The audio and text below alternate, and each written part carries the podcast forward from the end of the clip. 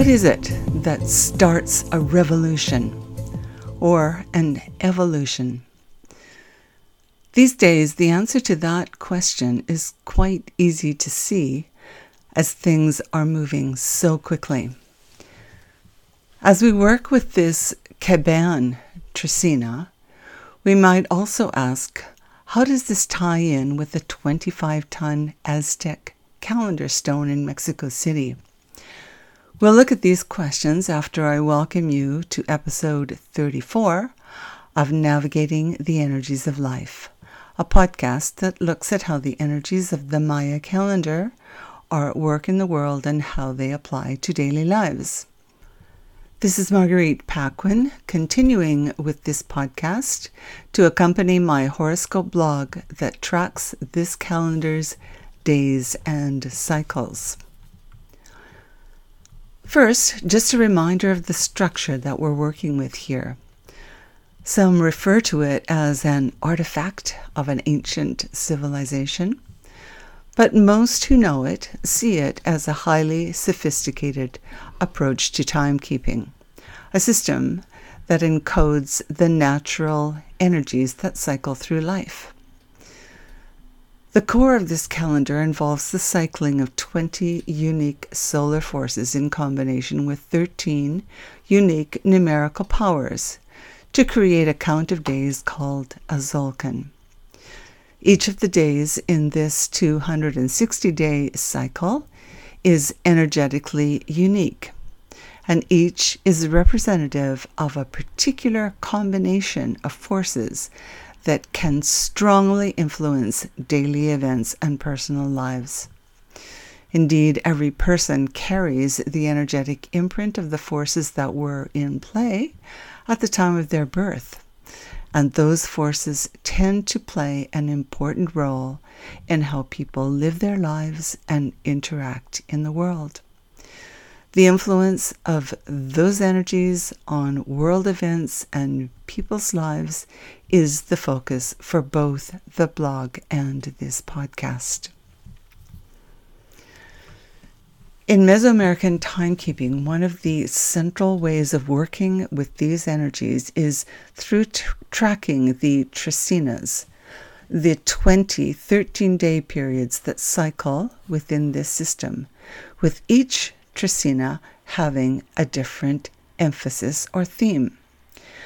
We're now working with the energies of the Keban trecena, which began this past Sunday on the 4th of July.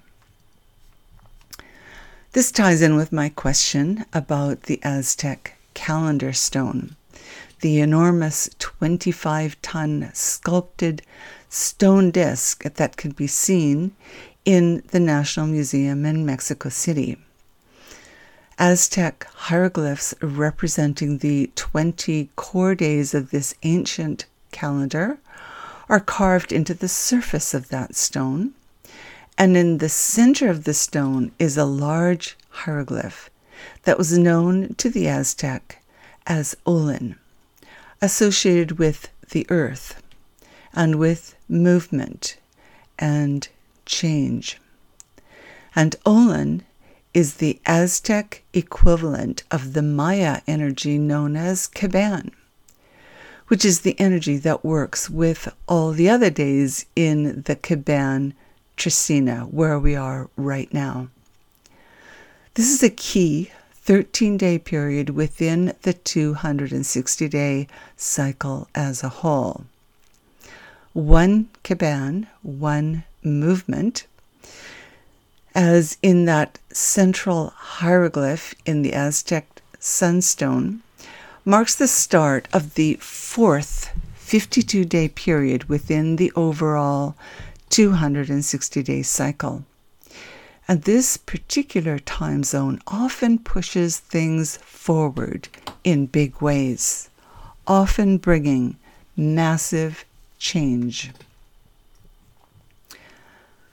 Just looking back for a moment at the last Trecena, which was Kan, we can recall that the Kan Trecena was often seen as a time of testing, a period where things are often set up for the next significant shift point, the one that we're at right now.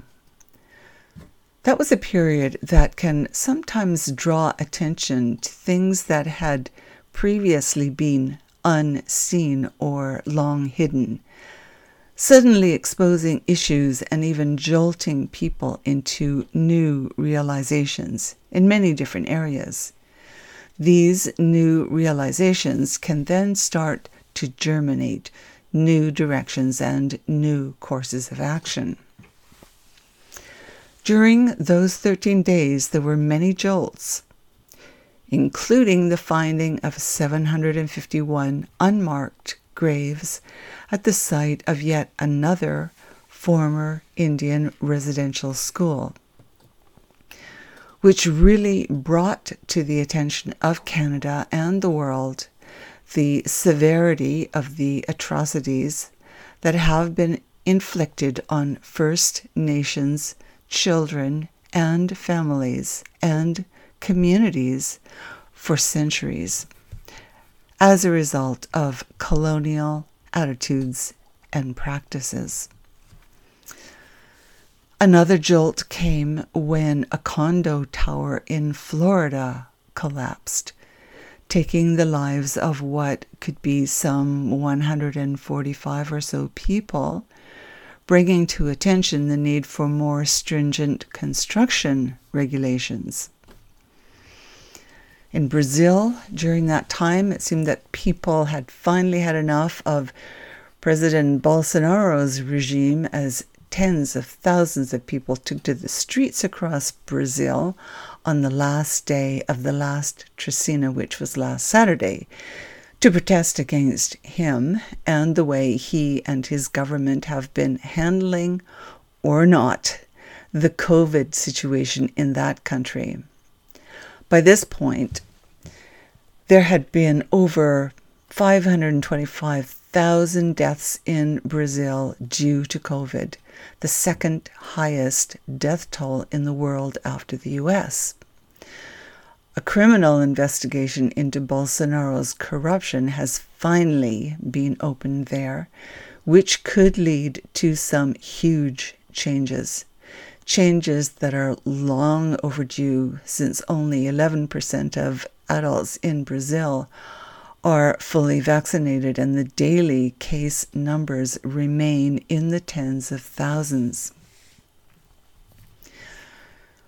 In the US, the criminal investigation into the dumpsters businesses and allies is tightening, and an investigation into the January 6th insurrection is now moving forward, with over 500 arrests having been made in that regard.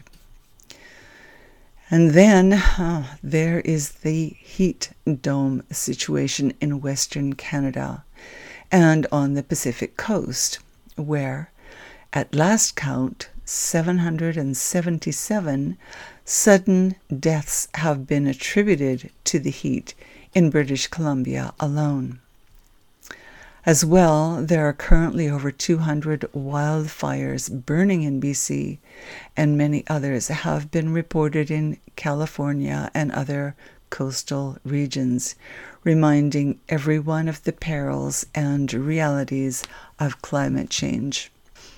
And underscoring the critical need to deal much more effectively with this issue for the sake of the planet and our very survival. There was also a massive fire in Cyprus, forcing the evacuation of 10 villages. And I just heard that more than a billion seashore animals living along the coastlines in BC may have been killed due to the intense heat heat that is absolutely not normal in this region, that is usually quite temperate. So, this brings us to where we are now.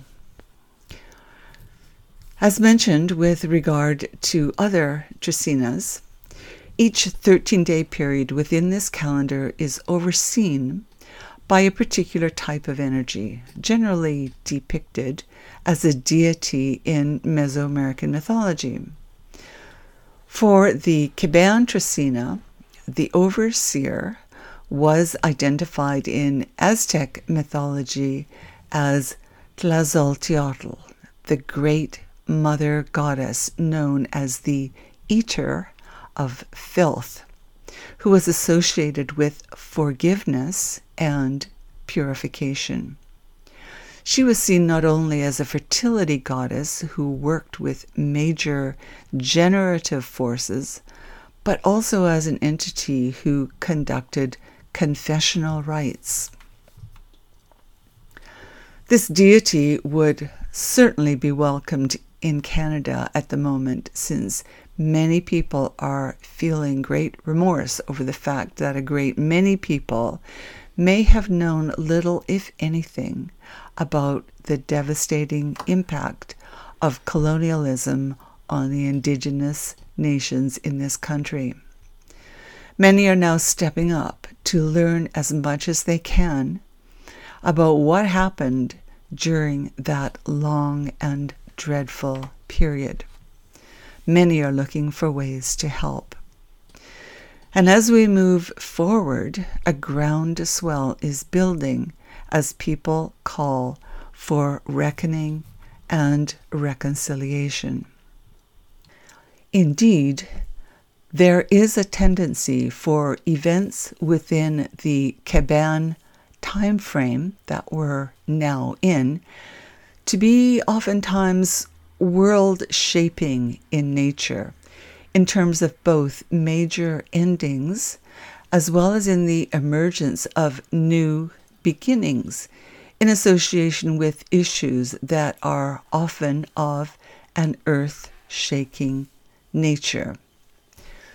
The Aztec hieroglyph for this day shows two interlocking elements that are representative of movement, generally evolutionary movement, and indeed many, many consequential world oriented events have happened during this period in the past. This is often a time when consequences from an earlier event can come back to haunt as opposite forces swing into action. That is what's now happening in this regard in terms of the legacy of colonialism. And as it happens, the very first day of this time frame, one Kiban, the initiation of evolutionary movement on Sunday, July 4th, brought some evolutionary movement to Chile with the inauguration of Chile's newly elected Constitutional Assembly, made up of a broad swath of that country's diverse population. The Assembly was tasked with drafting a new constitution. An historic development since this is the first time in history that Chile has tasked newly elected individuals with the drafting of a new constitution. And even more historic and evolutionary is the fact that Elisa Loncon, a 58 year old activist for Mapuche educational and linguistic rights, was chosen to draft a new text to replace Chile's previous Magna Carta, which had been created by the dictator Pinochet. Chileans are now pushing for improvements to public health and education, equal rights for all, and for viable environmental regulations. It will be interesting to see what evolves in that regard. But this drafting of a new constitution is a great step forward.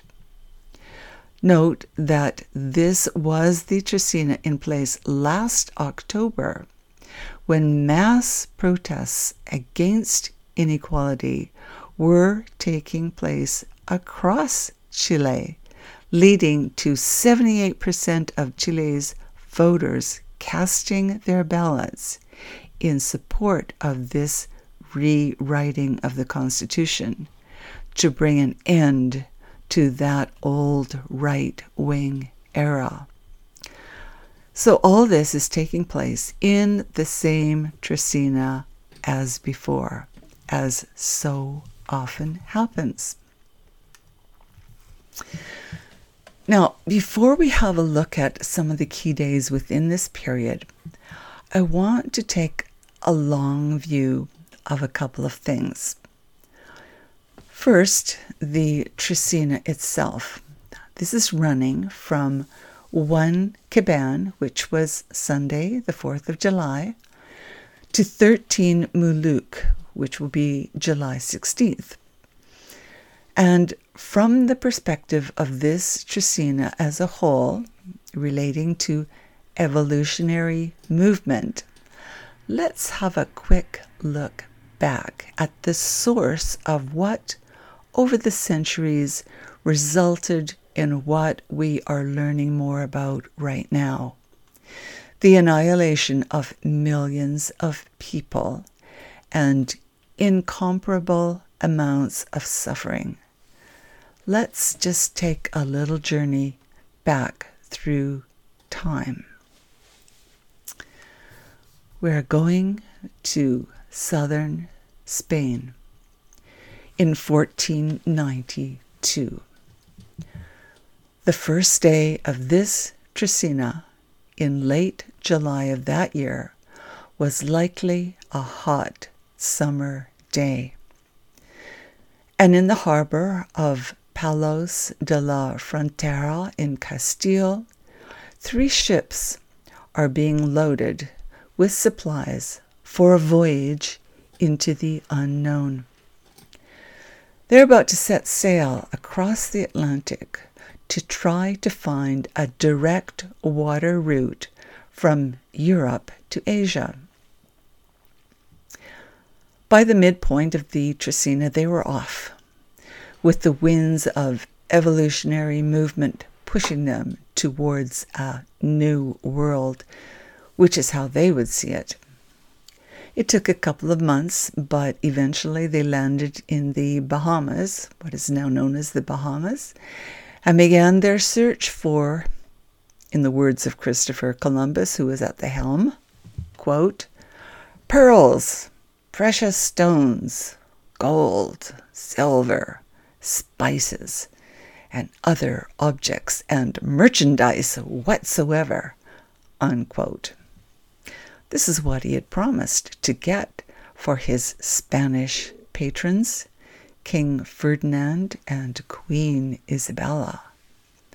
That was the lovely couple who had instituted the barbaric Spanish Inquisition, also known as, quote, the Tribunal of the Holy Office of the Inquisition, unquote. A gag worthy phrase, if ever there was one. During which the Spanish church sought to combat heresy by torturing people into conversion. Muslims and Jews were a favorite target, and about four months before Columbus and his entourage set sail, this royal couple issued an order to expel all Jews from the country by the end of July, which would have been the fourth day of this Trecena. So, as Columbus was packing his bags, tens of thousands, perhaps hundreds of thousands of Jews were frantically selling their lands and possessions and rushing to leave the country as well. Now, here is where I've just made a small discovery of my own, which takes us into a wider view of the calendar. Bear with me here. In the wider view, the Tzolk'in that we're working with here fits into a larger arrangement where it connects with the energies aligned with the 365 day year. It takes 52 years less 13 days to cycle through one complete calendar round that involves that intersection between the 260 day Tzolk'in and that yearly cycle, which in this system is composed of 18 months, each with 20 days per month, and then one short transitory period of five days. So every day along this 52 year journey is unique in terms of the combined forces at work. And when that long count cycle returns to a specific date, it's like the beginning of a new evolutionary cycle for whatever was going on at the time. Important 52 year returns were celebrated in many places with new fire ceremonies. I mentioned in my horoscope blog that we begin a new Maya month on July 9th that will be one of those months that intersect with the Tzolk'in to create a calendar round date. Okay, so back to 1492 and my aha moment. Just a few days before Columbus's departure, with so many people scrambling to leave that country, the Maya would have been celebrating their new year, the beginning of a year that would have been known as one Keban. That would have been in place on what would have been, from a European perspective, July 28th in 1492, just before Columbus embarked on that adventure. So the Maya day was one Keban, zero Pop, the first day of the year, one Keban. So everything, everything about that time and that year overall, from the Maya calendar perspective, would have been about evolutionary movement, massive change in some way or another. So there was Columbus, off in search of treasure. Columbus, with his 15th century Spanish way of looking at the world, arriving at a place that looked completely unlike the place he had just left. And in his journal, he recorded his initial impressions. Quote, they brought us parrots and balls of cotton and spears and many other things, which they exchanged for the glass beads and hawk's bells, he wrote. They willingly traded everything they owned. They were well built, with good bodies and handsome features. They do not bear arms and do not know them for I showed them a sword. They took it by the edge and cut themselves out of ignorance. They had no iron. They would make fine servants. With fifty men, we could subjugate them all and make them do whatever we want. Unquote. In fact, the following year he did just that he returned and founded the Hispaniola settlement and enslaved hundreds of indigenous people to help build a Spanish colony. And while that was happening, the Catholic Church was formalizing this approach to finding new worlds into a papal bull that became known as the Doctrine of Discovery that stated that any land not inhabited by Christians was available to be discovered, claimed, and exploited by Christian rulers. It was a barbarous doctrine issued on an 8 Kiban day in 1493 that declared that, quote, the Catholic faith and Christian religion be exalted and be everywhere increased and spread, that the health of souls be cared for, and that barbarous nations be overthrown and brought to the faith itself. Unquote. And thus began the big lie that Columbus discovered a new world filled with savages, and it was all there for the taking. Now, in our time machine, let's fast forward to the first day of this Trecena in 1537, one Kiban again, which also happened to be in another Kiban year, which was when Pope Paul III issued a papal bull called Sublimis Deus that in effect rescinded the doctrine of discovery after a priest who had been in Hispaniola told him about the horrific way that Indians were being treated there.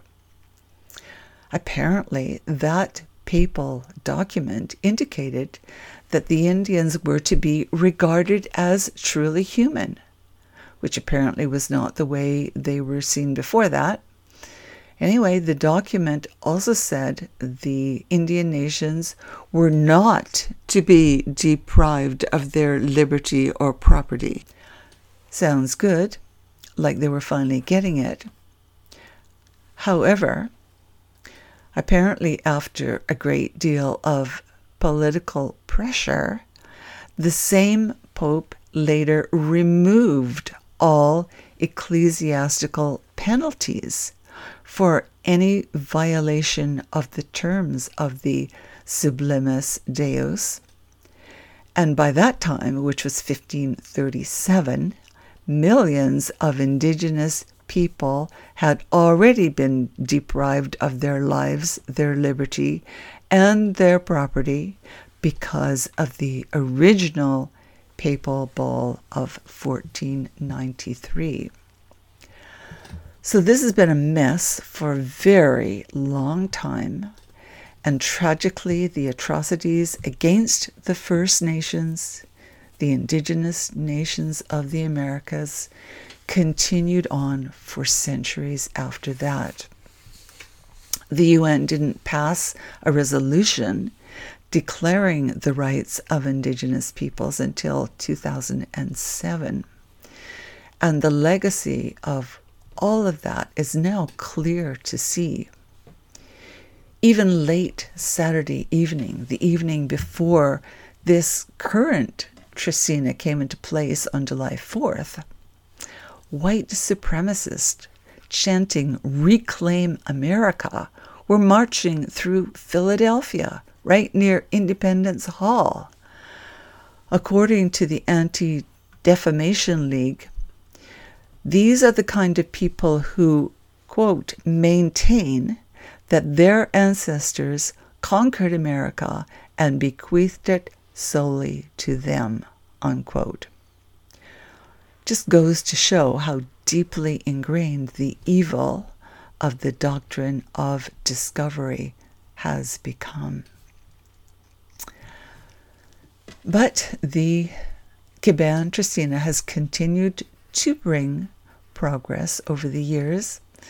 As we could see on one Kiban in 1986, long time after the early ones, but 1986, when the United Church of Canada officially apologized to Canada's Indigenous peoples for past wrongs inflicted on them by that church.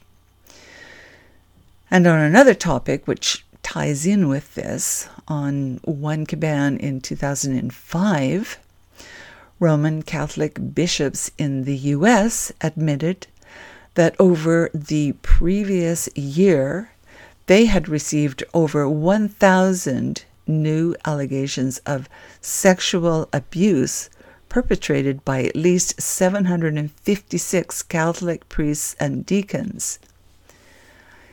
It is truly a huge mess. Let's have a look at a couple of other very key events that have taken place on 1 Kiban, this initiation of evolutionary movement force. If we fast forward nine calendar rounds from that energy that was in place when Columbus was preparing to embark on that first journey, we arrive again at the calendar round date 1 Kiban, 0 Pop, the first day of the year 1 Kiban, which is the day of the Maya New Year in April of 1960. That was when Martin Luther King Jr. met with students at Shaw University to begin the formation of the Student Nonviolent Coordinating Committee, the beginning of student direct action in the cause of civil rights. That was also the day when Mikhail Kornienko was born, who went on to become the Russian cosmonaut who, along with U.S. astronaut Scott Kelly, embarked on a year long mission on the ISS in 2015. And Mikhail and Scott would likely never have been able to do that if it hadn't been for something that happened throughout the Kiban Trecena in 1969, one calendar round ago as of now. Think now in terms of the entire Trecena, because right now the exact same energies are in place as were in place in mid July in 1969 at the time of the Great Moonwalk Adventure. It was the Maya Long Count Day, 1 Kiban, 15 Sek, exactly as was in place on July 4th this year, that was in place on Apollo 11's first full day in space as it set its sights on the moon for that first moonwalk by a human being after launching the day before. On that one Kiban day, the first color TV transmission to Earth from Apollo 11 took place on the same day as a successful mid course correction was made to set the adventurers on course for the moon. Three days later, the eyes of the world watched as the lunar module named Eagle, carrying astronauts Neil Armstrong and Buzz Aldrin, made its successful descent to the surface of the moon. The third astronaut, Michael Collins, monitored the landing from the orbiting command module, known as Columbia, named after, hmm, guess who? That day was for Ahau, one of the most important days within the entire Tzolk'in cycle. This is a double sun type of force, with the number four representing the solar deity, and the day itself, Ahau, representing the full light of the sun. So overall, for Ahau represents these solar forces or enlightenment doubled. Within the Maya calendar, the day for Ahau is seen as a defining burner day. And in the Ahau burner day sequence, this is symbolic of running with the fire, which can often bring forth extremely important events related to where we're all going on planet Earth. This is the energy in place on December 21st, 2012, which coincided with the end of the very long time frame, just under 5200 years, at the end of the 13th Baktun in the Maya long count, at which point a whole new great cycle of time began. So, on Wednesday, July 7th, we will have completed 12 Tzolk'in cycles since December 21st, 2012, and we will be beginning the 13th cycle. Back to our astronauts on the moon for a moment.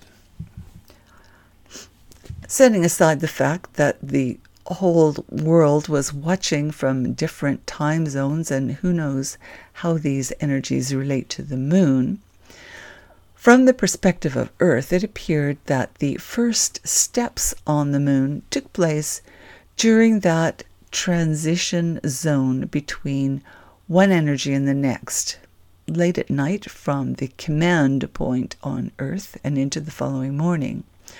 So think for how transitioning into 5 Imish, with 5 being a precision type of energy and Imish being related to birth and the opening up of the realm of all potential. Kind of like enlightenment opening up the realm of all potential. That was when Neil Armstrong took that photo of the lunar lander sitting on the moon as shown in my blog.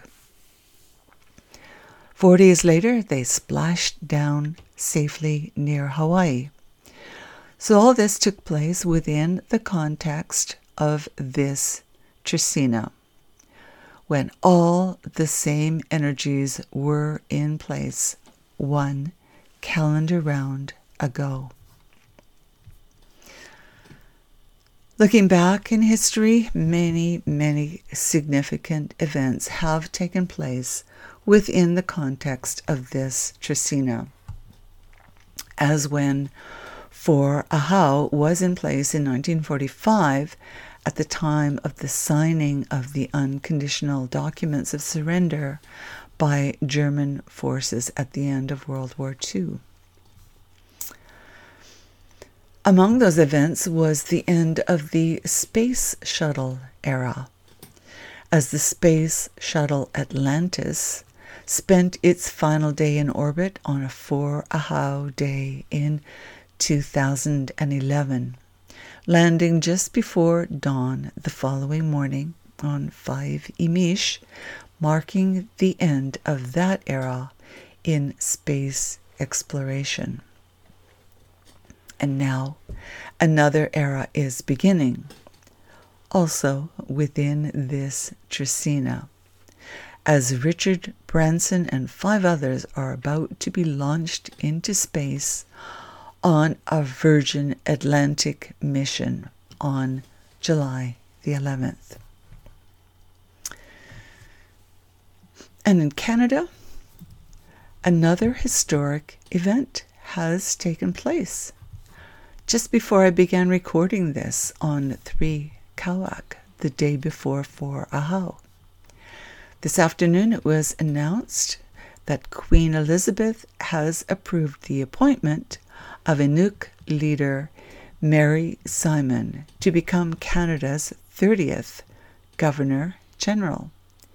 She will become the first Indigenous person in Canada to take on the role.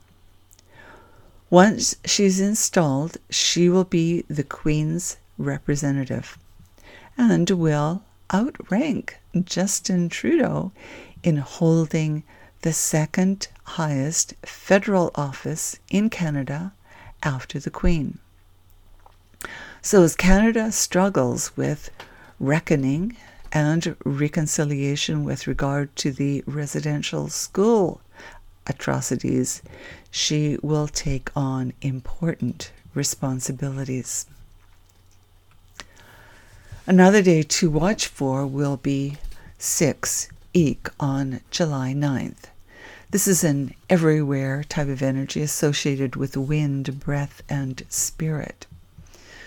One cycle ago, last October, this was in place as Washington artist Suzanne Brennan Firstenberg was putting together her huge In America, How Could This Happen installation, which was a huge field of white flags in Washington, D.C to illustrate and honor those who had been lost to COVID. At that time, the U.S. death toll from COVID 19 was just over 220,000. But since then, more than 400,000 more people have died from it in that country. One cycle before that, in February of 2020, Republicans in the U.S. Senate voted to acquit the tyrant in chief after disallowing witnesses and disallowing a great deal of evidence in the impeachment proceedings, even though polls taken on that same day revealed that 75% of American voters wanted a proper trial. At that time, Mitt Romney was the only Republican senator with enough gumption to vote in favor of impeachment. His stance denied the Republicans' unanimous support for acquittal. But that was the moment when everything could have changed. They had the opportunity to oust the tyrant in chief, but instead they gave him free rein. And then COVID took over. So let's just have a quick look at how things have changed over the past two cycles. Two cycles ago, as of 5 Imish, we had the coronavirus outbreak aboard the Diamond Princess, which led to that ship with over 2,600 passengers being quarantined in the port of Yokohama. Guests were forbidden to disembark. They were told to wear masks and were confined to their cabins. Over 700 passengers and crew on board tested positive, and the Diamond Princess became the focal point for the highest number of cases outside mainland China. Within a few weeks, other ships had similar experiences, leading to a shutdown of the entire cruise ship industry. Three days after that came the death of Dr. Li Wen Liang, the doctor who had issued the first warnings to colleagues about the seven confirmed cases of coronavirus in Wuhan. Two days after that was Ten Kimi, which can translate as foundational death, which was when 97 people were reported to have died from the coronavirus, the deadliest number of casualties in a single day at that time. And then we learned that by then 908 people had died overall in China. Three days after that, it was confirmed that the global number of cases had actually exceeded 65,000, which was a shock at that time. And in the middle of all this, the dumpster rolled out a budget that called for $1 trillion in cuts to Medicaid and to the Affordable Care Act over a decade. He also sought to have U.S. funding for the World Health Organization and called for deep cuts to the CDC, the Centers for Disease Control and Prevention, and to the Infectious Diseases Rapid Response Reserve Fund. It was sheer madness. That was in February of 2020. By the time we got to the beginning of this Trecena last October, one cycle later, the global number of cases had zoomed up to nearly 40 million, with some 8.3 million cases in the US. As this Trecena opened, there were 54,000 new cases registered in the US on that day. And the death toll was quickly rising to close to 225,000, which was what Susanna was drawing attention to with her white flag display.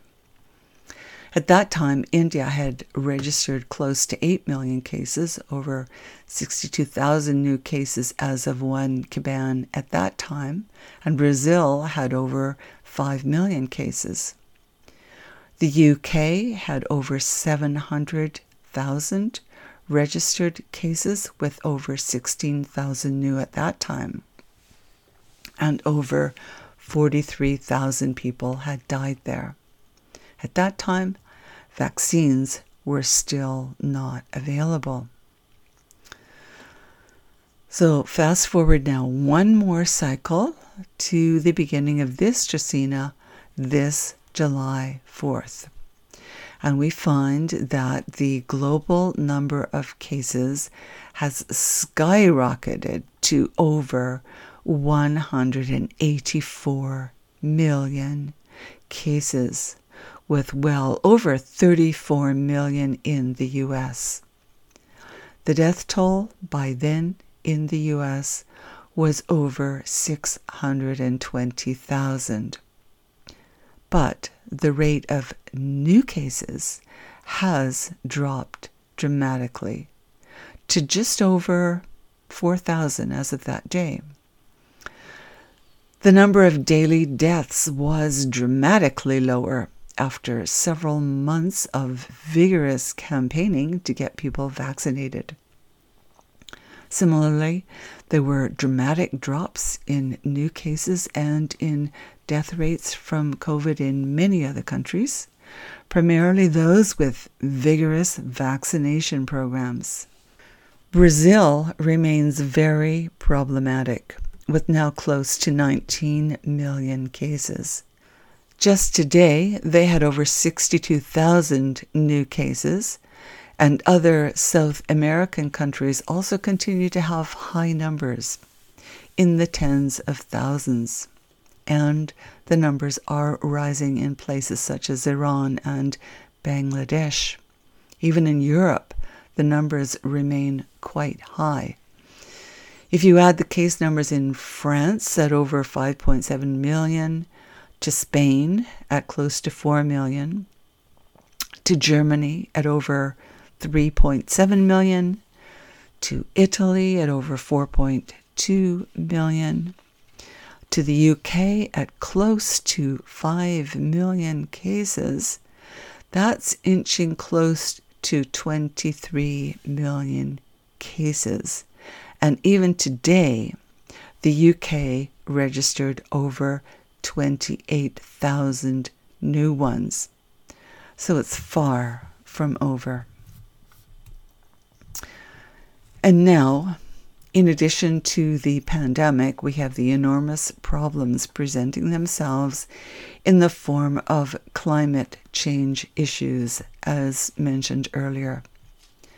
When we get to Tenkimi, that foundational death day, it will be two cycles exactly since the Antarctic registered a temperature of more than 20 degrees Celsius or 68 Fahrenheit for the first time, prompting fears of climate instability in the world's greatest repository of ice.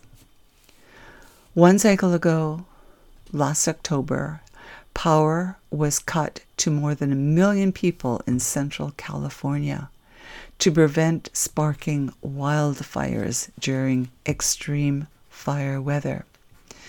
at the same time as two fast moving fires exploded in Southern California, forcing the evacuation of some 100,000 people.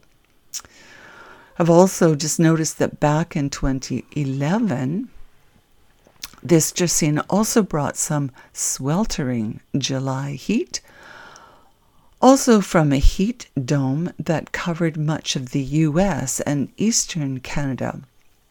At that time, a heat advisory was issued for 34 states. And even back in 1937, one Keban brought the hottest day on record in Canada up to that point. So it's looking like this could be a long, hot summer. In addition to that, what could the Keban Trecena bring this time? For one thing, at least here in British Columbia, people are taking to the vaccination programs in a big way. Over 78% of those eligible have apparently already had one dose, and it's expected that by early September, 90% will have had both doses for maximum available protection against the coronavirus.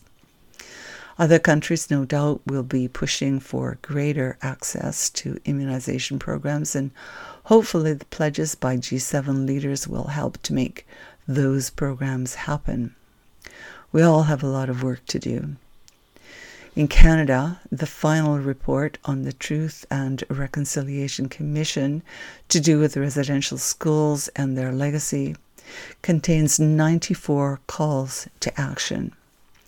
It's called upon all parts of Canadian society to commit to reconciliation and to work on building a more respectful relationship between Indigenous and non Indigenous people.